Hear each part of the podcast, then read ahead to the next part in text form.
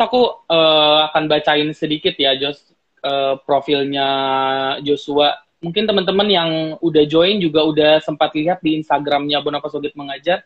Kita udah upload juga profilnya Joshua, tapi aku akan uh, coba bacain singkat profilnya Joshua. Jadi uh, Joshua nama lengkapnya Joshua Raymond Valentino Sialagan. Kalau pendidikannya S1-nya dari Universitas Indonesia, jurusan uh, Bachelor of Engineering in Chemical Engineering. Kemudian habis itu menempuh pendidikan master di Columbia University, Master of Science in Chemical Engineering juga. Terus kemudian ada beberapa pengalamannya Joshua juga yang mungkin teman-teman uh, perlu ketahui gitu ya. Di sini kalau kita lihat uh, Joshua kalau secara uh, profesionalnya itu pernah bekerja di Chevron Pacific Indonesia di Inspection and Data Management Pipe and Piping Intern, terus kemudian pernah di PT Pertamina Hulu Sanga-Sanga juga sebagai Supply Chain Management and Service Everything. Gitu. Terus uh, kemudian Joshua juga ngerjain project dan research sebagai research asistennya Dr. Bambang Heru Susanto Laboratori di Universitas Indonesia ya Jos. Terus kemudian mm -hmm. Di Columbia sendiri sebagai Summer Remote Research Assistant Prof. Daniel Stengart Laboratori di Columbia University. Ya. Terus kemudian kalau uh, leadership sama aktivitasnya Joshua sendiri itu uh, pernah menjadi uh, presiden di Chemical Engineering 2015 batch yang 2015 di UI kemudian co-headnya co-head of outreach Permias NYC Indonesia Student Union in NYC New York New York City itu kurang lebih uh, pengalaman organisasinya Joshua. Oke, okay, uh, eh, langsung aja ya Jos. Uh, mungkin boleh diceritain sedikit nggak Jos uh, pengalaman uh, kuliah teknik kimia di mungkin kita bicara di UI dulu kali ya. Kenapa waktu pada saat S1-nya ada uh, cerita pribadi nggak kenapa pilih teknik kimia gitu? Oh iya. Uh, jadi kalau dari aku sendiri sebenarnya karena ada orang yang dikagumi ya. Setiap hmm. orang banyak orang yang dikagumi. Kalau aku sendiri ada kakek atau opung lah aku panggilnya. Oke. Okay. Nah, dari situ emang dari awal dia uh, dari bidang teknik kimia juga dan bekerja di bidang uh, petrochemical sih di hmm. Pertamina. Dari oh, situ okay. aku lihat bagaimana dia berjuang gigi terus karena sebagai orang rantau juga itu hmm. uh, sangat tekun lah dan telaten sampai akhirnya mencapai posisi yang uh, cukup mapan. Nah dari hmm. situ mulailah tanya-tanya apa sih itu teknik kimia, terus kayak gimana sih pelajarannya, bagaimana prospeknya untuk dalam pekerjaan. Akhirnya saya pilihlah di teknik kimia. Walaupun beberapa juga seperti teknik uh, pertambangan dan perminyakan hmm. juga dipilih dan teknik industri. Tapi uh, berkatnya dapatnya di teknik kimia. Di, di teknik kimia, oke. Okay. Nah, oh, uh, sebelum kita lanjut lagi, boleh tahu nggak uh, Joshua sendiri asalnya dari mana, Jos? Oh, uh, Aku asalnya dari Jakarta sebenarnya. Oh, oke. Okay. Jadi udah tinggal di Jakarta ya? Sudah, sudah. Tapi kalau kayak kampung gitu di Medan gitu di eh atau Sumatera Utara? Uh, kampung Sialagan kayaknya. Oh, oke. Okay. Kampung Sialagan. Tapi kayak udah gedenya tapi atau bahkan lahirnya udah di Jakarta ya, Jos? Lahir dari Jakarta, iya. Oke, okay, sip. Nah, uh, kalau tadi kan Joshua udah cerita ya, uh, pilih teknik kimia karena memang ada uh, satu sosok yang emang dikagumin, terus kemudian tanya uh, apa sih pelajaran teknik kimia. Nah, mungkin ada teman-teman yang uh, masih SMA di komunitas Bonapa Sogit Mengajar atau teman-teman yang uh, join IG Live kita hari ini, boleh dijelasin sedikit nggak, Jos? Uh, kurang lebih teknik kimia itu pelajarannya tuh tentang apa sih gitu? Kalau di kuliah. Oh. Oke, okay. jadi untuk teknik kimia sendiri sebenarnya dia kalau dibilang kimia banget enggak beda sama kimia murni. Hmm. Jadi kalau teknik kimia tuh campuran kimia, matematika dan fisika. Sebenarnya fisika paling penting sih. Jadi uh, yang dipelajari itu adalah kalau kimia-kimianya tuh lebih kayak kimia dasar, kimia fisika, kimia analitik uh, dan kimia organik. Itu sih hmm. kurang lebih empat itulah yang emang uh, bandelnya untuk kimia di teknik kimia ini. Sedangkan kalau yang lainnya lebih ke matematika dan fisika sebenarnya. Karena yang dipelajari itu bagaimana apa namanya uh, liquid uh, and gas itu lebih utamanya. Kalau untuk benda-benda padat itu jarang. Jadi bagaimana sifat uh, sifat-sifat fisika dari uh, cairan, sifat-sifat dari uh, gas itu kayak gimana jika dikasih temperatur, dikasih kondisi-kondisi yang lain lah.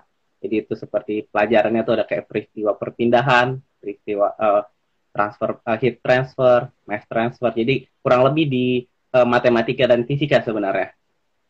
Untuk okay. prospeknya sendiri banyak, banyak. Jadi lebih ke FMCG kayak uh, hmm. mungkin kayak di L'Oreal atau maupun di barang-barang produk kosmetik, produk makanan Unilever obat-obatan, energi, energi baik yang fosil maupun yang uh, udah terbarukan juga seperti itu. Oke, jadi uh, teknik kimia itu sendiri sebenarnya uh, lumayan cukup agak berbeda kalau dengan kimia murni yang mungkin di ada kalau teman-teman mungkin belum tahu. Jadi kan di kalau S1 itu biasanya kimia ada di uh, MIPA, Terus ada juga teknik kimia yang dia di fakultas teknik. Nah, kalau teknik kimia ini udah pasti di fakultas teknik ya, Jos? Iya, yang paling mendasar itu sebenarnya uh, paling gampangnya teknik kimia itu diasosiasikan dengan teknik proses. Jadi okay. bagaimana cara kita mengubah dari uh, benda yang apa pun ini dari awal ma raw materialnya itu kayak gimana bahan dasar kita proses segala macam dengan kalkulasi fisika dan matematika hingga menjadi dapat produknya tertentu. Itu. Oke sip. Jadi uh, lebih banyaknya ke prosesnya uh, untuk ke perusahaan seperti itu nantinya ya. Iya. Oke. Okay. Uh, eh, sebelum kita lanjut ngobrol-ngobrol dengan Joshua, buat teman-teman yang udah join, thank you banget. Kalau misalnya teman-teman ada pertanyaan, jangan lupa nanti pertanyaannya tulis di kolom yang ada question box Nanti saya akan bacakan pertanyaan teman-teman. Semoga nanti kita bisa ngejawab pertanyaan dari teman-teman gitu. Jadi jangan tulis di kolom komen ya, tapi tulisnya di kolom question box. Oke, okay? uh, eh, kita lanjut lagi ya, Jos. Uh, nah, ini habis S1 kan uh, Joshua sempat ada ini di beberapa perusahaan ya, Jos, di Indonesia ya, Jos. Kayak tadi yeah. di Pertamina juga, terus kemudian ada di Chevron juga. Nah, ini boleh diceritain nggak? Ini tuh uh, pekerjaan full time atau uh, magang dari kampus atau gimana, Jus? Oh. oh ya, gini Bang. Jadi kalau untuk uh, terima kasih pertanyaannya. Jadi hmm. untuk yang di Chevron itu kebetulan dari kampus uh, hmm. untuk mandatory. Jadi harus diambil dan okay. kita suruh mencari ke mana lah. Nah, inilah pertama kalinya aku merasa pentingnya uh, bukan koneksi tapi relasi. Hmm. Jadi aku mencari okay. teman, kita mencari bersama-sama ke mana ya? sih. Hmm. Nah, di situ aku uh, ngerasa masih mindsetku tuh masih classical chemical engineering, masih kayak teknik kimia yang lama lah. Jadi masih okay. ke oil and gas, oil and gas. Jadi di situ hmm. ambillah intern dan uh, dapat berkatnya di uh, Chevron kebetulan Chevron, Chevron Indonesia yang akan hmm. sebentar hmm. lagi ke Pertamina. Gitu. Okay. Jadi dapatnya di Duri kebetulan sebagai hmm. intern. Sedangkan untuk yang di uh, Pertamina Hulu Sanga-Sanga juga kebetulan karena relasi juga ada yang memberitahukan ada peluang. Hmm. Aku coba aja. Jadi sebelum lulus, uh, sebelum wisuda, sudah mendapatkan kesempatan untuk magang lah atau apprentice di Pertamina Hulu Sanga-Sanga walaupun bukan sebagai uh, full time ataupun uh, okay. di fieldnya tapi sebagai support system aja. Oke. Okay. Oke, okay, nah mungkin ini buat uh, pengetahuan juga buat teman-teman ya. Jadi ini uh, kalau yang di Chevron itu sendiri memang diwajibkan dari UI-nya ya Jos. Jadi ya. mungkin teman-teman yang berminat kalau misalnya mau ngambil teknik kimia UI gitu ya. Jadi uh, di teknik kimia UI pasti diberikan kesempatan buat magang gitu ya di perusahaan gitu ya Jos. Uh, kebetulan bu, uh, UI juga akan membantu untuk mencarikan, hmm. tapi kita juga harus berusaha sendiri untuk uh, mengapply maupun mencari gitu. Banyak juga teman-teman yang nggak harus di apa uh, oil and gas industry, bisa juga ke kosmetik, petrochemical, okay. dan lain-lainnya. Karena banyak terbuka lebar untuk tekniknya. Oke sip. Jadi uh, nggak harus terpaku di oil and gas, tapi yang penting di perusahaan yang memang membutuhkan background teknik kimia gitu ya, Jus. Betul sekali bang. Oke, okay, nah uh, kita lanjut ngobrol tentang setelah itu kan akhirnya uh, Joshua memutuskan untuk ngambil lanjut untuk ngambil master ya, Jos. Betul. Nah, boleh diceritain nggak uh, akhirnya memutuskan uh, untuk ngambil master langsung itu prosesnya seperti apa sih, Jos? jadi uh, background sebentar sebelum kenapa ngambilnya dulu ya hmm. itu orang tuh banyak banget kenapa alasan untuk mengambil master lagi ada yang mau ngambil waktu cuti dulu setelah hmm. penat bekerja ada yang emang uh, karena oh mau ngambil lebih bagus lagi pendidikannya untuk jenjang karir tapi untuk aku tersendiri aku kan lulus 2019 pertengahan hmm uh, eh, S1 dan langsung masuk kuliah S2-nya eh, di 2020 awal. Jadi hmm. sangat agak singkat itu. Nah, jadi alasannya kenapa sih? Jadi pertama tuh aku waktu kan lebih mindsetnya tuh ke oil and gas dan classical chemical uh, chemical teknik kimia yang klasik lah. Tapi setelah waktu penelitian aku lebih ke arah uh, yang terbarukan, energi terbarukan. Di situ hmm. lihat peluang bagaimana sih di Indonesia ini peluang energi terbarukan setelah aku lihat yang aku teliti itu adalah biofuel atau uh, energi yang uh, kayak bensin yang intinya bensin okay. atau aftur yang emang okay. dari bahan terbarukan. Aku lihat bagaimana hmm. penelitiannya. Walaupun udah agak matang tapi masih banyak yang bisa dieksplor sedangkan hmm. penelitiannya itu banyak di luar negeri. Jadi aku oh, gitu. sendiri gitu. menetapkan aku mau belajar ini, mau lebih fokus, nanti bawa ilmunya balik ke Indonesia. Seperti itu awal ceritanya. Jadi dari situlah uh, aku mulai mencari mana sih universitas yang membuka uh, teknik kimia dan juga di kebetulan aku masuknya spring 2020 intake-nya kayak hmm. begitu. Untuk segala proses uh, pendaftaran dan lain-lainnya sih kurang lebih sama ya. Banyak ada kayak personal statement. Di situ okay. tuh personal statement itu yang paling salah satu yang paling penting lah. Hmm. Di situ mau dilihat apa sih yang outstanding maksudnya yang uh, mencolok dari kita itu yang pertama jadi kita kita tulis tentang diri kita apa sih kenapa let's say kayak kenapa Columbia itu bakal uh, hmm. beruntung kalau misalkan me meng-hire aku atau mendapatkan aku misalkan seperti itu terus rekomendasi dari dosen-dosen kalau aku karena uh, masih kuliah waktu itu kejadiannya okay. jadi dosen-dosen yang aku kenal baik dan sudah pernah bekerja sama dengan aku dan yang lain-lainnya seperti kayak IELTS IELTS itu juga uh, bahasa Inggris bisa dilatih aja terus-terusan. Hmm. Tapi terutama untuk uh, menulis itu yang paling susah biasanya uh, bisa juga diambil. Yang terakhir GRE. Nah GRE ini juga kadang kalau karena COVID ini banyak beberapa universitas saat ini sedang me-wave, jadi nggak nggak perlu GRE. Oh. Tapi biasanya okay. perlu untuk GRE ini sendiri. Dan biasanya kalau bisa latihan sendiri juga nggak apa-apa. Oke, okay. nah uh, itu kan tadi kalau untuk prosesnya akhirnya pilih untuk lanjut master. Nah, pada saat untuk pemilihan kampusnya sendiri itu Joshua emang kayak udah mantep untuk ngeplay-nya ke Kolombia gitu atau oh. ada beberapa list sebelumnya? Sebenarnya banyak listnya. Oh, Jadi gitu. Kenapa kenapa pilihnya itu karena aku lulusnya itu 2019 pertengahan, jadi hmm. mau langsung kuliah rencananya emang oh, di spring okay. 2020. Jadi spring itu hmm. maksudnya di Januari 2020 Januari. atau Februari itu udah mulai kuliah. Karena hmm. sangat cepat uh, eh, proses dari lulus dan masuk kuliah lagi. Nggak banyak yang buka kebetulan di uh, Januari. Oh, di terutama Januari. di Eropa sama sekali tidak ada yang buka. Jadi biar kita tahu juga selain kita emang mau kuliah ke luar negeri, kita juga harus tahu nih dead, apa namanya kapan sih mereka bukanya, kapan deadline-nya. Nah, kalau untuk Eropa tidak ada sama sekali yang di uh, bulan Januari. Mereka semua di fall atau bulan September uh, masuknya. Rata-rata fall nah, ya. Jadi rata-rata hmm. hampir semuanya semua fall hmm. pasti buka, tapi kalau untuk Eropa nggak buka di Januari. Jadi yang buka Januari apa aja sih? Di Singapura ada, di Australia ada, sama di Amerika. Nah, aku jadi pilihnya, aku mencobalah beberapa list di eh, negara-negara tersebut ada yang diterima ada juga yang enggak Oh gitu, oke okay, oke. Okay. Jadi berarti penting ya kalau misalnya teman-teman mungkin yang di sini mau ngelanjutin uh, pendidikan ke luar negeri gitu. Jadi penting juga buat notice uh, teman-teman pengennya atau achieve-nya itu pengennya masuk di bulan berapa, mau di spring atau di fall gitu. Jadi teman-teman juga harus lihat apakah uh, tujuan kampusnya teman-teman itu buka di bulan tersebut gitu ya kurang lebih ya.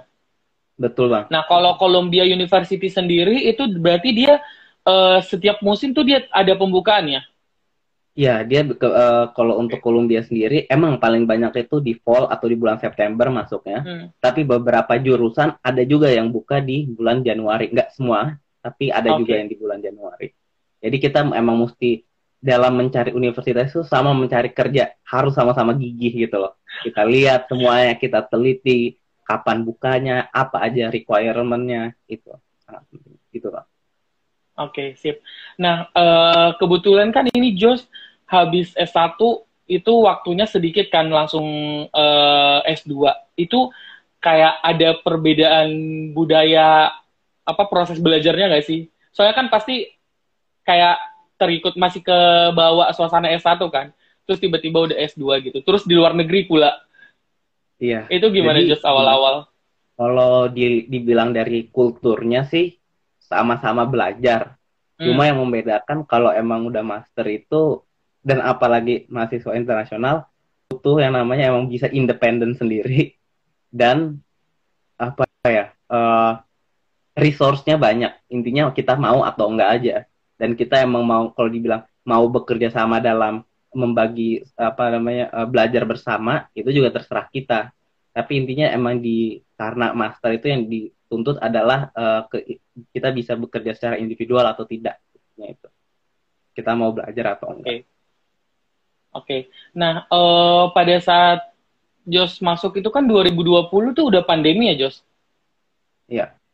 Itu gimana tuh? jadi, aduh kalau mau cerita ini, jadi intinya adalah kalau kalau mau di sum up ya bagaimana uh, masa perkuliahan itu aku baru kuliah tuh Januari 2020 and uh. pandemi udah dengar-dengar kabar tuh ada tentang virus corona dan uh -uh. Uh, Maret jadi baru baru kurang lebih satu setengah ke dua bulan baru kuliah udah tutup shutdown everything oh. in March uh, early March after ada sebutannya spring break gitulah iya yeah, iya yeah. setelah spring break itu di March tutup semua jadi berubah semua secara online jadi aku bikinnya adalah aku masuk di saat yang tidak tepat tapi tetap bersyukur aja ada namanya online yeah. learning learning dan hmm. everything dan aku bisa uh, seenggaknya walaupun kurang jadi ya kayak komunikasi seperti itu mm-hmm. seenggaknya bisa saat aku lulus uh, aku merasa aku lulus di saat yang tepat intinya kayak gitu iya oke okay.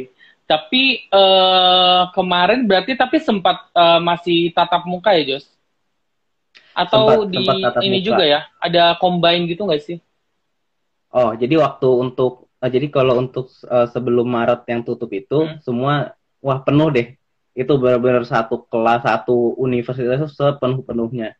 Tapi saat udah mulai online learning benar-benar tidak ada sama sekali tapi waktu mulai fall atau mulai spring kemarin sudah udah hmm. udah ada yang namanya combine atau high flex atau apa pun itu sebutannya jadi ada yang bisa tetap langsung ada yang bisa secara online. Dan itu pun aku juga uh, melakukan coba keduanya. Baik yang tatap muka langsung lagi gimana rasanya dan online. Rasanya beda sih. Kayak semangat belajarnya lagi itu ada untuk di uh, tatap muka itu. Oke okay, oke. Okay. nah uh, pada saat uh, prosesnya kalau untuk di kalau S2 itu kan biasanya pasti dia lebih detail lagi kan Jos mm-hmm. untuk uh, kayak misalnya chemical engineering tapi kalau untuk yang Eh, Joshua sendiri kayak teliti itu lebih fokusnya ke mana Jos kalau di Columbia University? Ya, jadi sebenarnya mau cerita dulu aja untuk hmm. di Columbia itu uh, bisa master uh, master of science itu bisa yang emang by coursework atau maksudnya dengan kuliah saja memenuhi okay. semua kreditnya atau master of science by research. Research. Jadi ada coursework sama research. research aja. okay. Antara dua itu walaupun di coursework tapi kita juga bisa ngambil riset juga jadi nggak masalah okay. nah kalau untuk aku sendiri kan dari awal sebenarnya hmm. maunya tentang biofuel atau renewable energy dari awal Nah, uh, yang masalah itu adalah saat di pandemi itu. Jadi okay. sebelum udah kirim beberapa email ke dosen-dosen mau dong ambil riset, tapi karena pandemi jadinya nggak bisa. Padahal udah beberapa hmm. ada juga yang kayak intinya dosen ini dosen-dosen di US ini adalah kalau kita kirim email kita kasih tahu latar belakang kita pasti mereka dengan terbuka lah mereka akan mencarikan uh, kesempatan kita untuk uh, riset. Nah sebenarnya riset itu walaupun di tempatku ini nggak mandatory karena aku master hmm. by coursework, tapi uh, keinginan untuk riset itu ada gitu. Okay. Makanya untuk waktu summer kemarin, aku bagaimana caranya mengisi waktu untuk riset, jadilah aku cari dosen-dosen yang memberikan uh, riset secara online atau yang uh, bisa virtual dilakukannya. Dan itu Columbia sendiri secara teknik, secara engineering sendiri sangat terbuka dan memberikan itu nanti di websitenya. Nih kita terbuka untuk summer ini atau untuk spring atau untuk fall dosen-dosen yang ngasih risetnya temanya ini ini ini ini ini, ini. dosennya itu ini ini ini, ini semua. Jadi tinggal kita pilih aja. Intinya adalah kita mau atau enggak gitu loh. Oke. Okay. Pokoknya eh, gitu. pilihannya sebenarnya ada banyak ya, Jos. Jadi tinggal kita minatnya di mana dan kita mau atau enggak kurang lebih seperti itu ya. Betul. Tapi untuk Columbia sendiri yang di hmm. chemical engineering di uh, Columbia Chemical Engineering tuh temanya tuh lebih ke arah uh, ada empat sih dia. Ke hmm. climate solutions, mm-hmm. biotechnology and biopharmaceuticals, uh, data and computational science, sama electrochemical energy. Jadi agak beda sama di UI. Kalau di UI itu lebih okay. ada yang ada yang renewable fuel, ada dari apa ambil jagung dari misalnya kayak jagung ataupun dari mm-hmm. uh, minyak kelapa sawit, ada juga yang obat delivery obat atau yang biofarmaceutical juga ada ataupun simulasi tapi simulasinya lebih kayak simulasi tentang panas ataupun simulasi tentang okay. uh, eh, proses lah. Tapi kalau di di US ini yang paling penting yang sangat penting itu lebih ke data sekarang. Semua tuh butuh hmm. data, data dan data. Kayak gitu. Jadi lebih di sini pun chemical engineering sudah mencoba beberapa ada yang udah mencoba pakai machine learning, beberapa maupun udah oh, lebih okay. mencoba pakai Python dan lain-lainnya. Itu bedanya. Oke, jadi uh, kalau kita lihat memang bisa dibilang mungkin uh, apa chemical engineeringnya mungkin ngikutin perkembangan yang sekarang juga kali ya. Karena kan sekarang kayak uh, emang dibutuhkannya kayak big data dan sebagainya macam kurang lebih seperti itu ya. Iya, nah, engineering uh, untuk masuk engineering di sini sebutannya adalah engineering humanity. Bagaimana okay. me menteknikan manusia. Oke, okay. nah kalau uh, dari Joshua sendiri kan tadi sempat uh, udah singgung sih kalau kayak lulusan teknik kimia tuh prospeknya seperti apa sih? Nah kalau kita lihat misalnya di Indonesia atau mungkin teman-temannya Joshua yang S1 di UI lah misalnya, itu biasanya prospeknya kebanyakan mereka bekerja di bidang apa, Jus?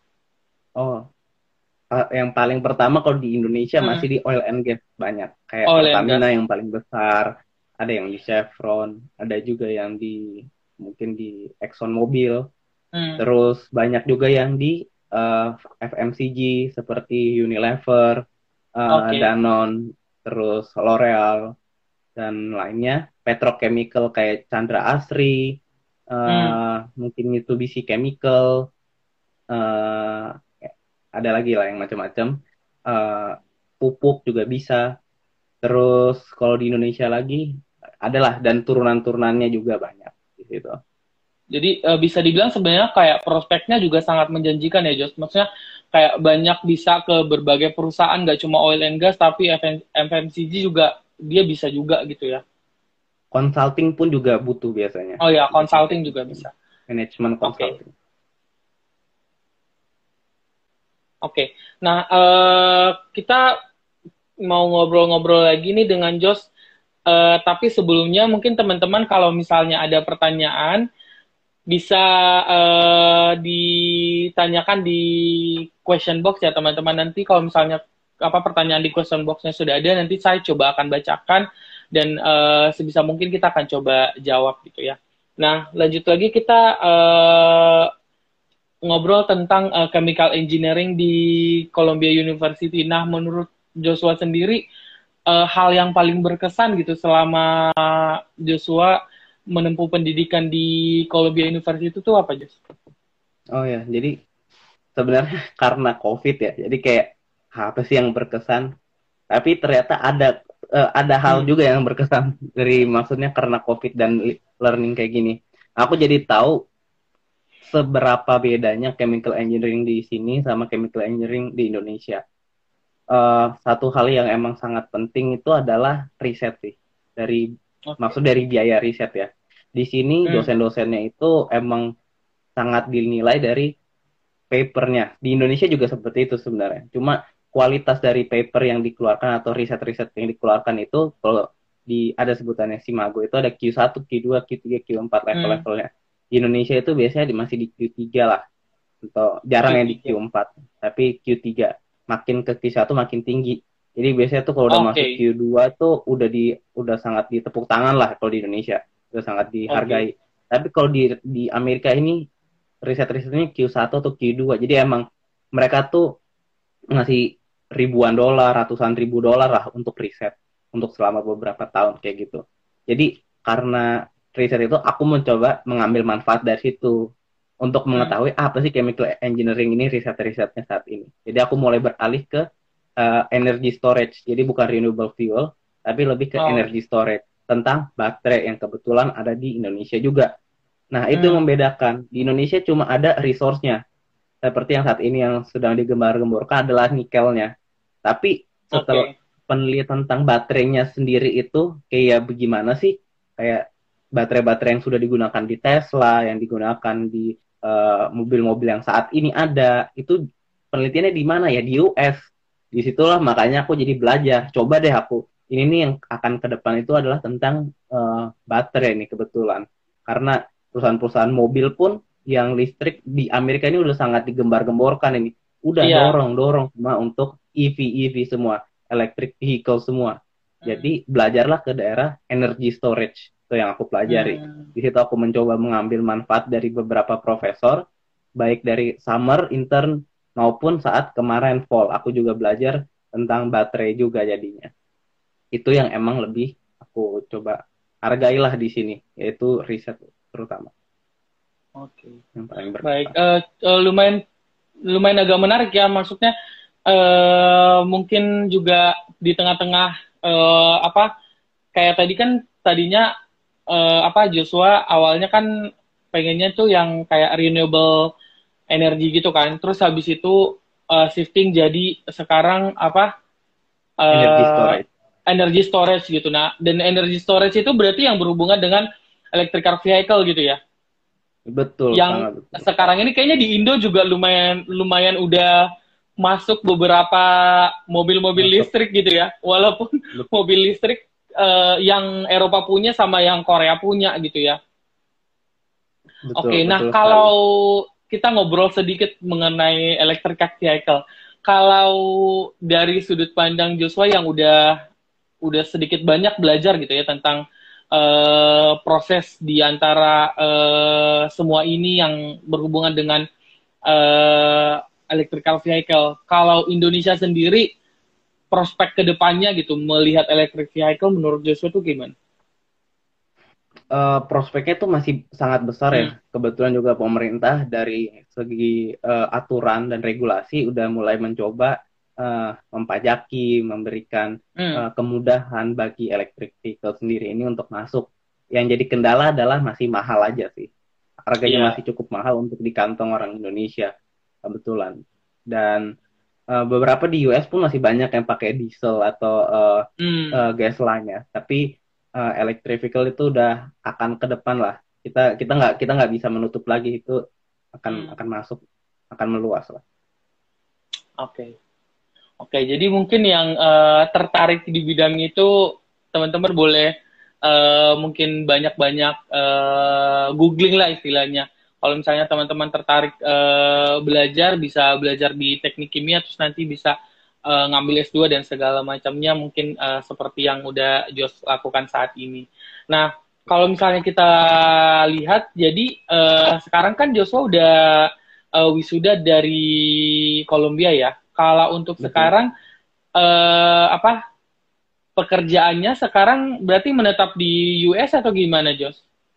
Oh iya, jadi kalau aku sendiri sebenarnya pekerjaannya itu, nah ini aku berubah juga. Aku juga daftar juga ke beberapa uh, pekerjaan di bidang yang masih classic chemical engineering, seperti oil and gas, dan juga turunannya petrochemical. Tapi aku juga karena aku mau ngambil beberapa course di apa bidang farmasi, aku hmm. coba juga di farmasi ter terutama karena COVID kan. Semua okay. perusahaan besar farmasi itu ada di US. Dan aku juga hmm. coba di renewable fuel juga berusaha di, kayak seperti panas bumi dan juga uh, uh, apa biofuel juga coba di perusahaan-perusahaan di bidang uh, energy storage dan baterai dan lain-lain. Tapi aku juga coba nih ada yang emang saat ini sangat penting dan kebe apa kebutuhannya sangat mendesak karena karena COVID ini produksinya sangat menurun yaitu semikonduktor.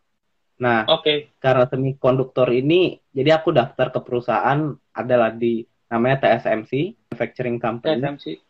Dia itu uh, kebetulan hmm. lagi membangun pabrik lah di Arizona. Oh, nah, oke. Okay. Jadi karena mereka lagi bangun pabrik dan sedang merekrut, aku daftar dan puji Tuhan dapat. Tapi jadi aku basisnya itu adalah di Arizona, tapi aku harus okay. pelatihan dulu di Taiwan selama kurang oh, lebih karena dia tahun. ini ya dia dia uh, head office-nya Taiwan punya ya sebenarnya perusahaan Taiwan Base tapi dia sudah oh, lagi okay, bangun pabrik Taiwan. lagi bangun pabrik di Arizona jadi aku sebenarnya di hire dari Arizonanya tapi harus hmm. pelatihan dulu 18 bulan di Taiwan Taiwan oke okay. berarti uh, tapi sekarang posisinya Joshua berarti udah balik lagi ya udah di Arizona sekarang atau gimana uh, sekarang uh, karena kebetulan bisa bekerja secara remote dulu, mm-hmm. jadi masih di masih di New York dulu sejauh ini. Oh masih di New York. Sebelum nanti 18 bulan training di Taiwan, setelah itu baru kembali mm. ke Arizona. Oke. Okay. Nah ini uh, lumayan menarik juga ya. Boleh ceritain sedikit nggak, uh, Jos kurang lebih nanti apa uh, yang dikerjakan di sana tuh seperti apa sih? Kan kalau misalnya kita lihat di profilnya Joshua, itu uh, berarti incoming proses engineering at uh, eh, TSMC tadi ya.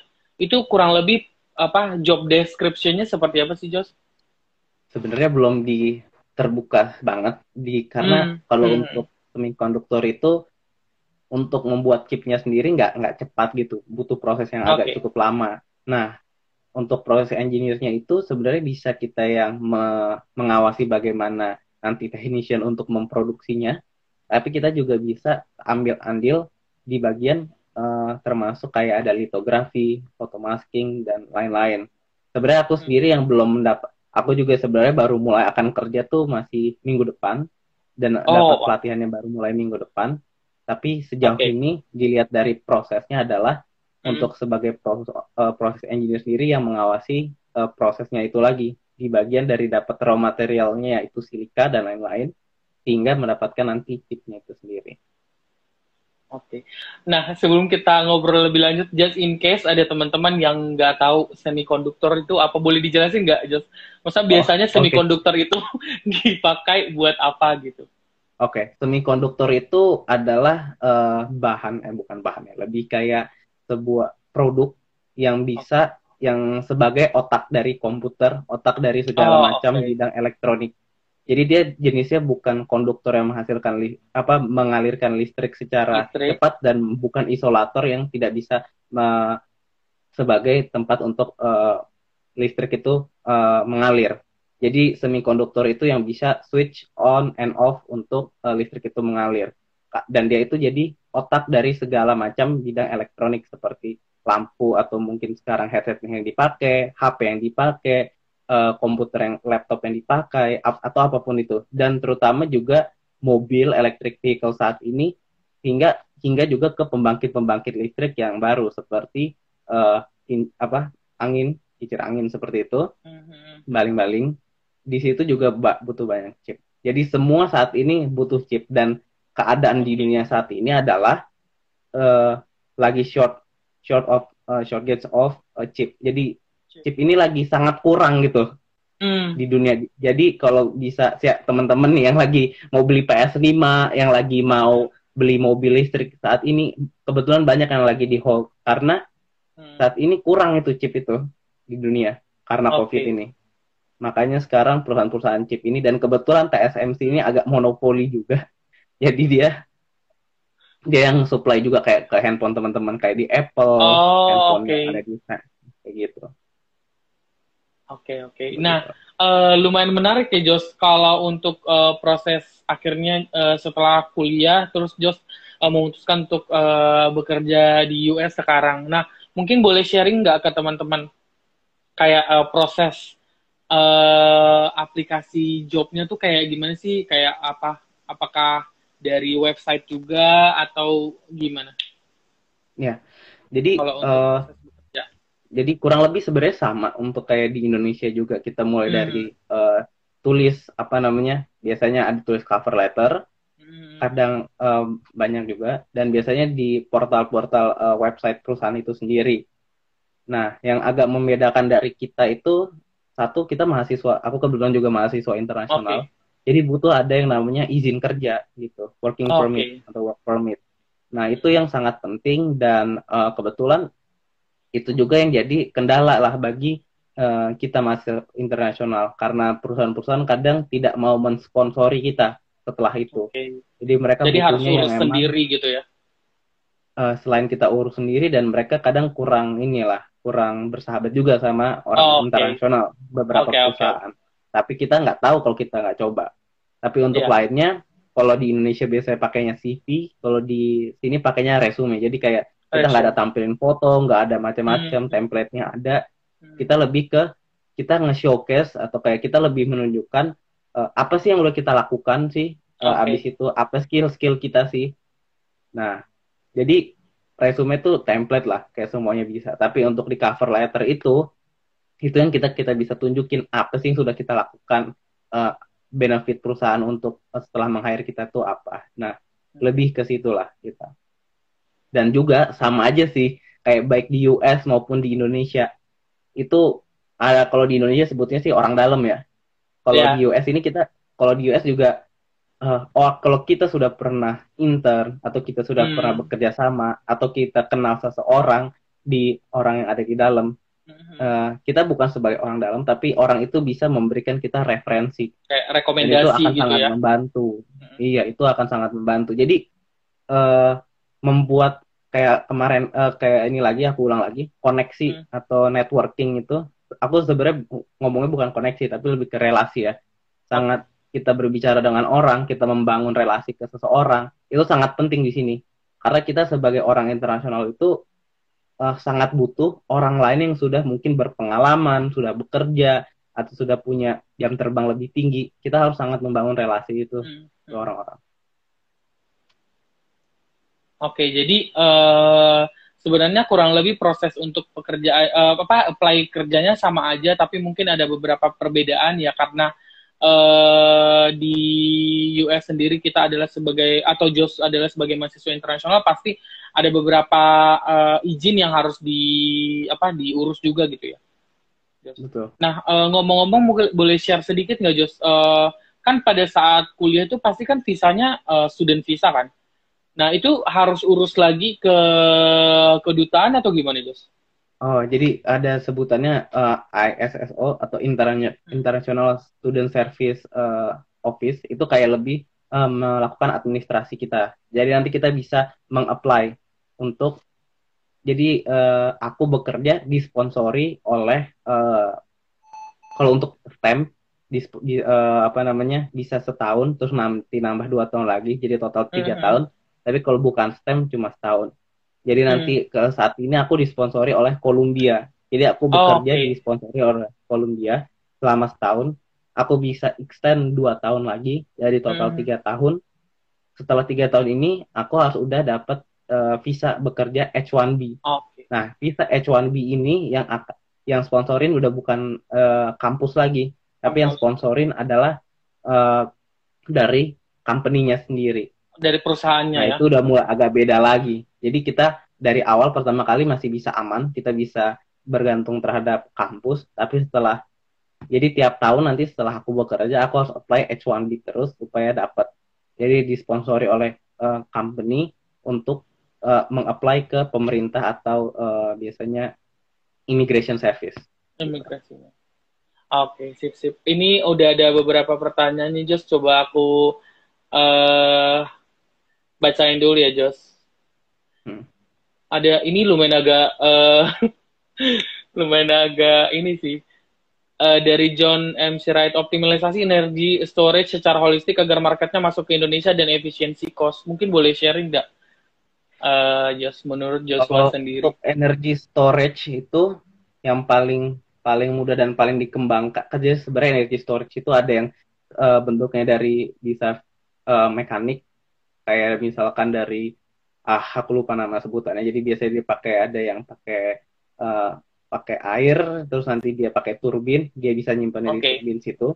Jadi perbedaan ketinggian ataupun uh, kalau saat ini kan lebih ke baterai ya salah satunya yang paling penting lebih mudah lah seperti yang kayak Tesla udah bikin di uh, eh, yeah. pembangkit listrik sendiri dia bisa, di rumah juga bisa.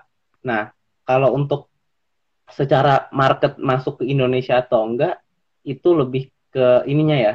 Emang karena Indonesia sendiri emang agak lama itu. Kalau Indonesia mau membangun sendiri, jadi mau nggak mau lebih ke impor, kecuali yang mekanik.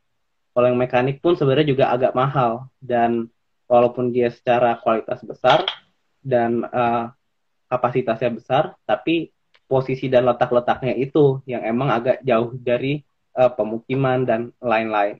Jadi kalau kita lihat dari cost efisiensi costnya kekurang Indonesia itu ada keuntungannya adalah dia kita kita bisa melihat Indonesia indah karena banyak pegunungan, banyak sumber air dan lain-lain. Tapi itu pun menjadi tantangan tersendiri karena biaya untuk uh, melakukan pengerjaan ini jadi sangat mahal dibandingkan di US hmm. kayak gitu. Sedangkan kalau untuk baterai sendiri, costnya akan sangat mahal kalau kita misalkan ngebangun dari awal. Dari itu yang sedang dikerjakan sih. Tapi okay. kalau untuk teknologi dan lain-lainnya, uh, masuk ke Indonesia itu masih, masih mungkin lah. Oke. Okay. Uh, eh, lanjut lagi ya Jos. Oke, ini lebih ke apa kuliah ya tips dan trik untuk masuk Ivy League gimana bang? Mungkin boleh di sharing nggak, Jos? Sebenarnya tadi uh, Joshua kalau misalnya teman-teman udah perhatiin dia udah sempat nge-share sedikit sih kayak apa apa aja yang perlu dipersiapkan kalau misalnya kita mau apply ke S2 khususnya Columbia. Tapi mungkin boleh di sharing lagi uh, Jos karena mungkin teman-teman ngelihat Columbia ini kan Ivy League ya. Pasti kayak tingkat tingkat kesusahannya tuh kan pasti berbeda dengan kampus-kampus lainnya gitu. Iya. Oh, jadi gini sebenarnya. Sebenarnya kurang lebih sama. Uh, jadi yang kita setelah kita apply itu yang kita lihat adalah yang kita daftar itu kan bukan bukan Ivy League atau non Ivy League-nya sebenarnya. Hmm. Tapi walaupun beberapa ada juga yang emang maunya lebih ke Ivy League-nya. Tapi hmm. yang kedua kita lihat apakah yang background yang ada kita sudah lakukan sebelumnya itu sesuai enggak dengan uh, visi misinya dari departemen yang akan kita daftarkan itu sendiri. Jadi bukan Kolumbianya, tetapi hmm. uh, ke chemical engineeringnya. Kalau aku teknik kimianya di Columbia itu sendiri, apakah visi misinya sesuai dengan yang pernah aku lakukan dan tujuan dan cita-citaku ke depan. Let's say se uh, secara singkat tiga tahun ke depan, medium mungkin lima tahun ke depan, atau jangka panjang 10 tahun ke depan. Nah, itu yang akan dilihat. Terus habis itu bagaimana kemampuan kita yang telah kita lakukan tuh apa aja? Apakah itu akan membantu uh, namanya jadi lebih baik atau enggak seperti itu. Itu yang di, jadi Columbia itu mencoba mencari uh, potensi apakah lulusan-lulusannya ini bakal jadi orang yang akan jadi lead-lead di depan, jadi leader atau bukan jadi leader dan mereka emang hmm. biasanya mencari orang-orang yang bisa nanti uh, apa namanya sukses atau maupun bisa memberikan nama baik buat si Columbianya itu sendiri kayak gitu. Oke. Okay. Jadi uh, mungkin uh, bukan karena ngelihat dia Ivy League atau enggak, tapi teman-teman juga harus ngelihat apakah uh, jurusan ataupun departemen yang ditawarkan di kampus tersebut cocok dengan profilnya teman-teman gitu ya, cocok dengan backgroundnya. Aku gitu. boleh, kalau boleh jujur, aku pun ditolak nih. aku waktu itu ditolak sama ada satu universitas namanya Carnegie okay. Mellon. Jadi Carnegie okay. Mellon itu chemical engineeringnya juga oke. Okay tapi dia okay. lebih ke data science and modeling, lebih ke simulasi. Hmm. Dan aku nggak punya background di bidang itu gitu loh. Aku hmm. punya penelitiannya lebih ke arah biofuel dan sustainability. Nah, makanya aku diterima di Columbia karena Columbia sendiri juga punya di bidang itu, emang sedang fokusnya ke arah situ. Tapi kalau aku ditolak Carnegie Mellon, aku tahu alasannya karena itu terutama. Okay. Aku bukan di bidang simulasi dan komputer. Seperti itu. Hmm. Okay, Jadi kita okay. emang bisa lihat banget bedanya. Oke, okay. nah uh, kalau kita uh, balik lagi tentang apa pekerjaan uh, di US sekarang gitu. Kalau misalnya uh, Joshua lihat apa ya uh, kayak prospek ke depannya gitu atau peluang peluang sorry peluangnya teman-teman kalau misalnya nanti teman-teman mungkin ada yang uh, lanjut misalnya ke luar negeri itu peluang okay. untuk bekerja di sana tuh seperti apa Jos? peluang kalau di Amerika kebetulan juga karena COVID ini udah udah mau bubar lah intinya karena hmm. udah 40 hmm. persen. Kayaknya kemarin aku ngambil data ada 142 juta yang udah fully vaccinated. Okay. Uh, itu aku nggak tahu apakah emang udah juga orang-orang yang sebelumnya kena COVID juga. Tapi intinya hmm. tuh 142 juta tuh udah 43 persen lah dari total hmm. populasi. Jadi udah sangat besar lah. Jadi uh, dalam waktu dekat bulan Juli juga kita udah boleh masuk kantor lagi dan semua juga udah aman lah intinya. Jadi okay. uh, eh, untuk peluang kerja bursa kerja akan sangat besar. Nah, hmm. kalau mau teman-teman ke mana, itu kalau aku lihat aja ya, misalkan kita baca dari market cap atau dari uh, dari Fortune 500, itu perusahaan-perusahaan kayak Apple, Microsoft, yang di Amerika ya, Amazon, hmm. Alphabet atau Google, Facebook, Berkshire eh, Hathaway, Tesla, dan JP Morgan, Nvidia. Jadi semua perusahaan di bidang teknologi nih, itu kalau dari market yeah. cap yang besar. Kalau dari Fortune 500 ada Walmart, CVS Health, United Health dan lain-lain. Jadi lebih ke arah teknologi nih yang pemain-pemain besarnya lebih ke teknologi. Nah, kalau makanya di Columbia sendiri dia tuh di New York gitu loh. Columbia University yeah. sendiri di New York. Jadi kayak uh, resource-nya apa sih? Lebih ke arah finance dan lain-lain. Makanya yang lebih diutamakan dan ditargetkan saat ini adalah kemampuan kita untuk bisa ke modeling kayak lebih ke data okay. science dan lain-lain.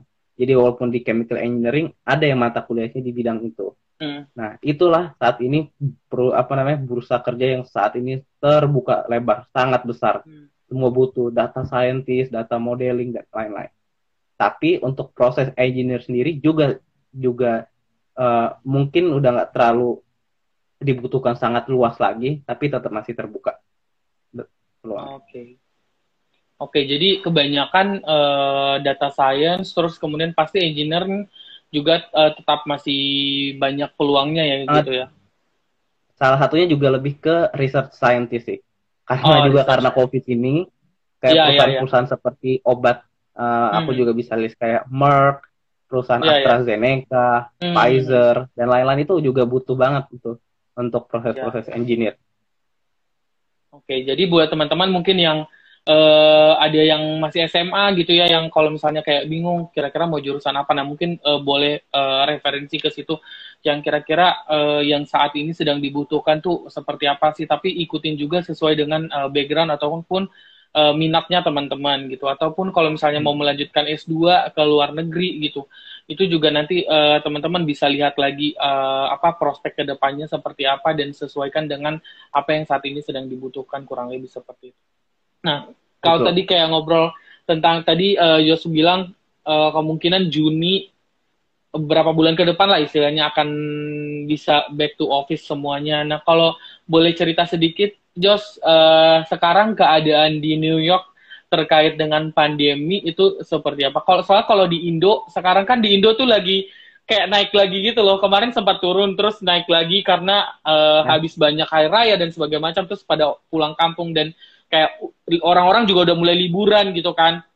Nah sekarang kalau di Indo itu lagi naik lagi, walaupun uh, kemarin uh, apa program vaksin udah pemerintah juga udah semakin kayak mempercepat gitu. Kayak contohnya di Jakarta sekarang yang usia 18 itu udah mulai banyak yang vaksin. Nah kalau di New York sendiri uh, situasinya sekarang seperti apa Jos? Satu untuk uh, vaksinasi eh untuk angka COVID itu udah beberapa minggu ini kita uh, mencapai angka terendah hingga hmm. di bawah satu persen sudah kayaknya udah 0, berapa persen hmm. yang kena itu. Habis itu sudah hampir lebih dari 50 persen kayaknya kalau di New York sendiri yang udah udah tervaksinasi. Udah Jadi vaksin. udah bebas udah udah bebas apa namanya nggak usah pakai masker juga udah udah terserah udah nggak usah pakai masker lagi hmm. di jalan oh. terus untuk uh, jadi udah mulai udah back to normal lagi terus okay. kita udah boleh makan di restoran sudah boleh apa namanya udah kembali kurang lebih udah kembali normal untuk okay. bulan Juli bulan Juli udah semua udah boleh kembali kerja lagi udah seperti seperti biasa lagi lah jadi keadaan Oke, jadi itu. kayak udah lumayan lumayan udah bisa dibilang udah lumayan terkendali ya Jos di sana sangat lah sangat karena Oke. ini juga karena waktu itu kan juga ada berita ya untuk sendiri apa namanya ya, ya, ya. Uh, Pfizer dan lain-lainnya emang hmm. difokusin untuk orang-orang Amerika dulu ini sendiri jadi supaya okay. kita bisa kembali ekonominya bergerak lagi Oke ini gak kerasa udah lumayan udah mau sejam ya kita ngobrol-ngobrol Jos. Uh, thank you banget ya Jos atas uh, waktunya dan kesempatan yang sudah diberikan. Banyak banget uh, kayak uh, sharing-sharing baru terus tadi banyak juga info-info uh, baru yang tadi Joshua udah sharingkan. Nah sebelum kita mengakhiri sesi IG, eh, IG Live hari ini, mungkin uh, dari Joshua ada kayak uh, pesan atau motivasi buat teman-teman khususnya teman-teman yang saat ini bergabung di Bonapa Sogit mengajar ataupun teman-teman yang saat ini sedang ada di Bonapa Sogit kayak yang lagi kuliah atau yang pengen achieve mimpi-mimpi mereka untuk apa kuliah dan kerja di luar negeri. Okay. Silakan Jos. Satu satu uh, aku nggak bisa uh, aku nggak tahu nggak tahu nih berapa banyak listnya tapi intinya satu satu tuh uh, jangan batasi diri jangan setengah-setengah hmm. dalam bermimpi. Terus yang pertama jangan kita takut maksudnya uh, ah kayaknya nggak nggak kompetitif deh aku atau nggak kayak gimana. Kita pasti bisa kok. Intinya kita percaya diri uh, apa namanya jangan setengah-setengah. Terus yang kedua emang fokus gitu fokus sama tujuannya. Misalkan kalau emang udah mau ngambil kuliah ke luar negeri kita fokus. Walaupun kita udah kerja dulu misalkan kita kerja mau nambah pengalaman tetap fokus. Kita mau kuliah lagi atau enggak terus bagi, uh, tujuan apa, kenapa kita mau kuliah lagi dan lain-lain. Terus coba cari peluang yang sebesar-besarnya kayak gitu loh. Jangan menutup doang kalau misalkan di Amerika doang atau di hmm. Uh, di Australia doang, mungkin ada juga di Eropa. Jadi coba cari gali dan yang sebesar-besarnya. Terus untuk membangun relasi itu sangat penting, membangun relasi ya. Jadi bukan sekedar koneksi. Aku baru juga uh, merasa sangat penting lah di sini. Jadi kita kenal, kalau kayak di LinkedIn kita jangan connect doang, tapi kita coba chat juga yeah. orangnya kayak gimana sih, mm -hmm. uh, ada insight apa yang bisa kita dapatkan itu sangat penting. Terus yang mungkin yang kelima adalah uh, ya secara teknikal ya, secara teknikal kalau mau emang di US coba dari saat ini uh, udah mulai pelajari itu yang namanya uh, bahasa pemrograman lah ya. Kayaknya semua tuh udah lagi sangat membutuhkan. Tapi kalau aku bisa kasih saran itu lebih ke kalau yang emang mau engineering lebih ke MATLAB.